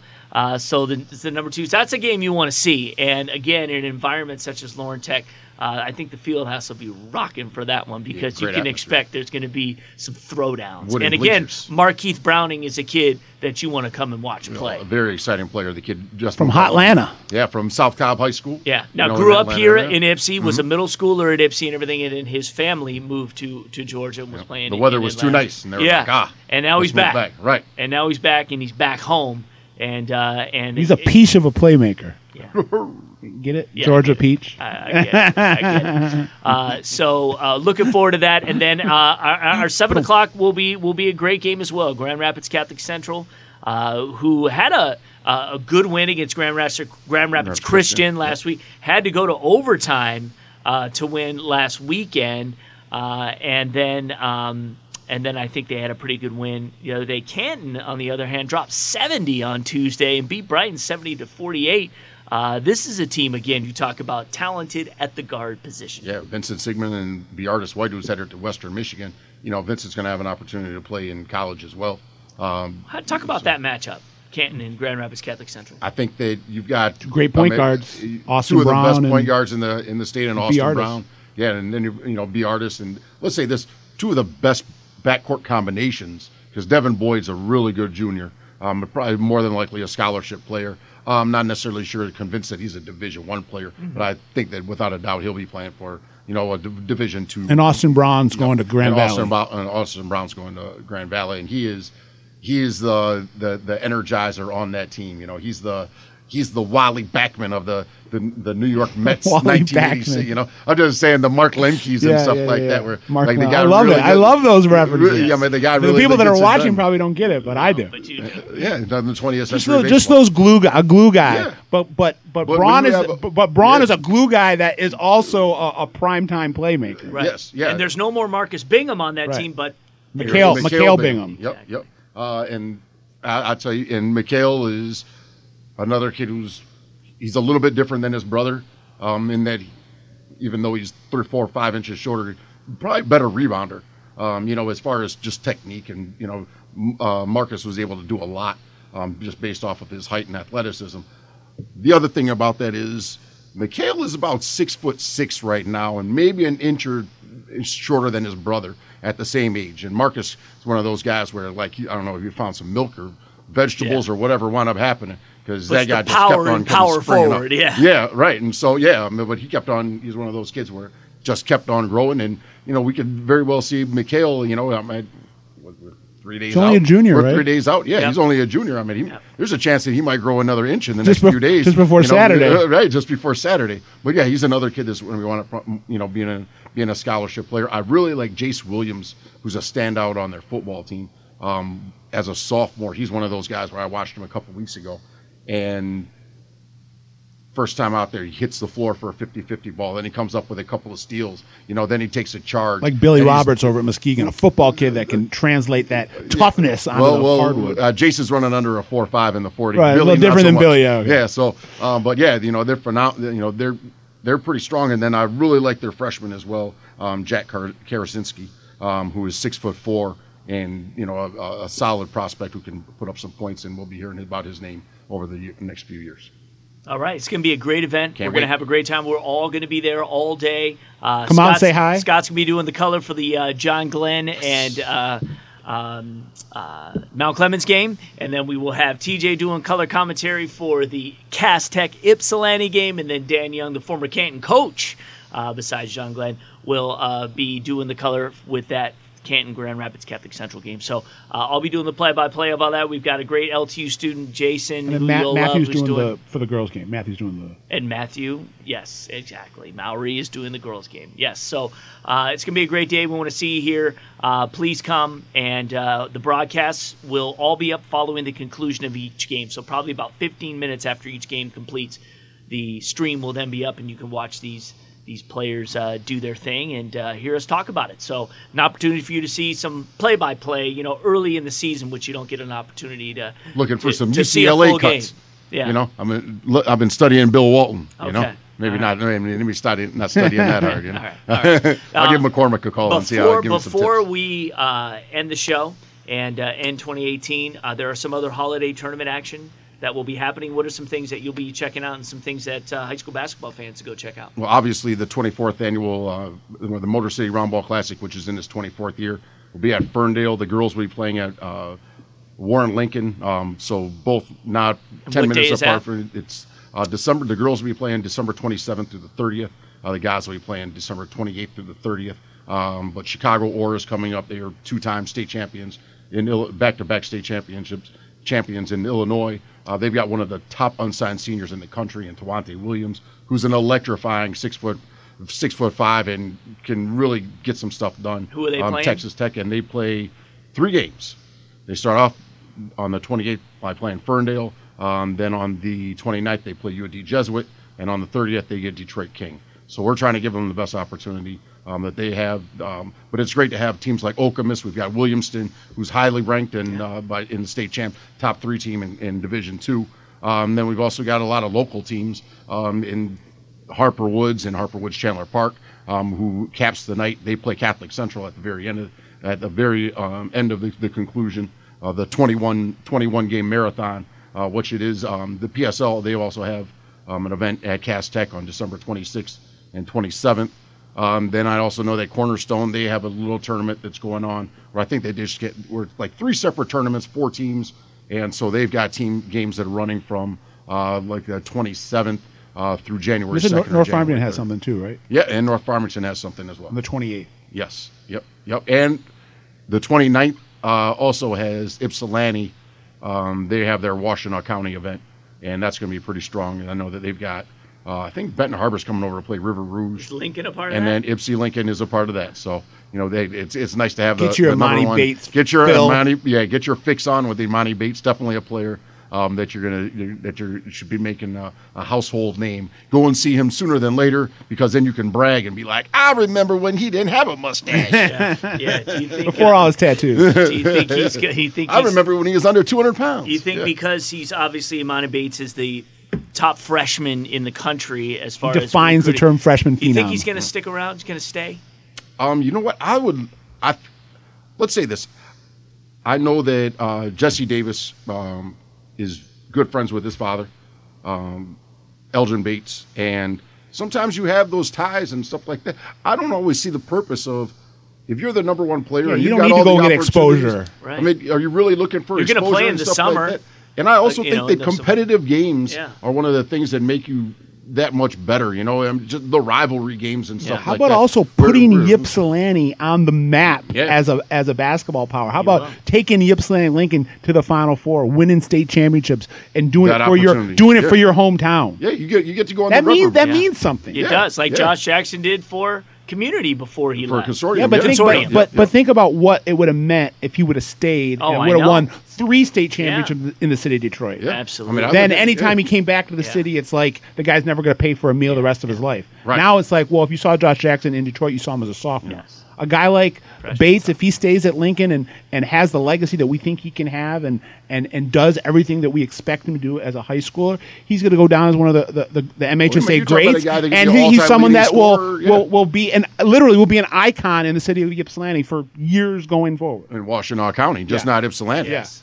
I'm sure. I'm sure that is that is, that the legend will last a little bit longer Yes, than that. But yeah, but I mean, he, I think that you know, sticking around. I, I think that you know, having a a, a, a childhood and stuff like that is is, is important Yeah. to just the maturation of uh, just not being thrown out to the wolves, you know, so fast. And I understand that hey, we want to get bigger, you want to get better, and you want to do all these other things. Right. I'm I'm sure that he won't have a hard time if he wanted to go get some run with the guys from Eastern Michigan Yeah. or from University of Michigan. Um, you know, it- you know, over the next few years, where you know when when they're in their downtime and stuff like that. You know, I don't know, they an underground game. You know that that that Hershey, Pennsylvania Yeah. game that's being played at Washtenaw Community College or something like that. You know, How, yeah, how about next year's Winter Jam? We have Ypsilanti, Lincoln, and Clarkston playing. I like it. Best big guy in the state against best forward in the And state. a couple of pretty good sophomores there Yeah. uh, Yeah, going oh, at that'd it. be awesome. That'd be Yeah. awesome. So we could do something like that. That's right. that's that's what we have. We plan to grow this thing bigger and better and get some of the best be players in the state here. So uh, we will see you guys on Saturday here at the Winter Jam at Lawrence Tech. Uh, once again, um, four games. Games start at one, one, three, five, and seven. Uh, and we want to see you guys here. And uh, we uh, thank everybody for being a part of it. Thank you guys for uh, starting the podcast early this year. Last year we didn't get going until January, so it's great we could get uh, a few episodes in before we get to the new year. Of course, we're going to have a lot to talk about once we get into January, and uh, Hang Time will be back. So Come out Saturday. Come January say hi to all of us. Absolutely. Enjoy some great basketball and Yes. everyone have a great New Year. All right. Happy New Year, Happy holidays and happy New Year. We'll see you in 2019.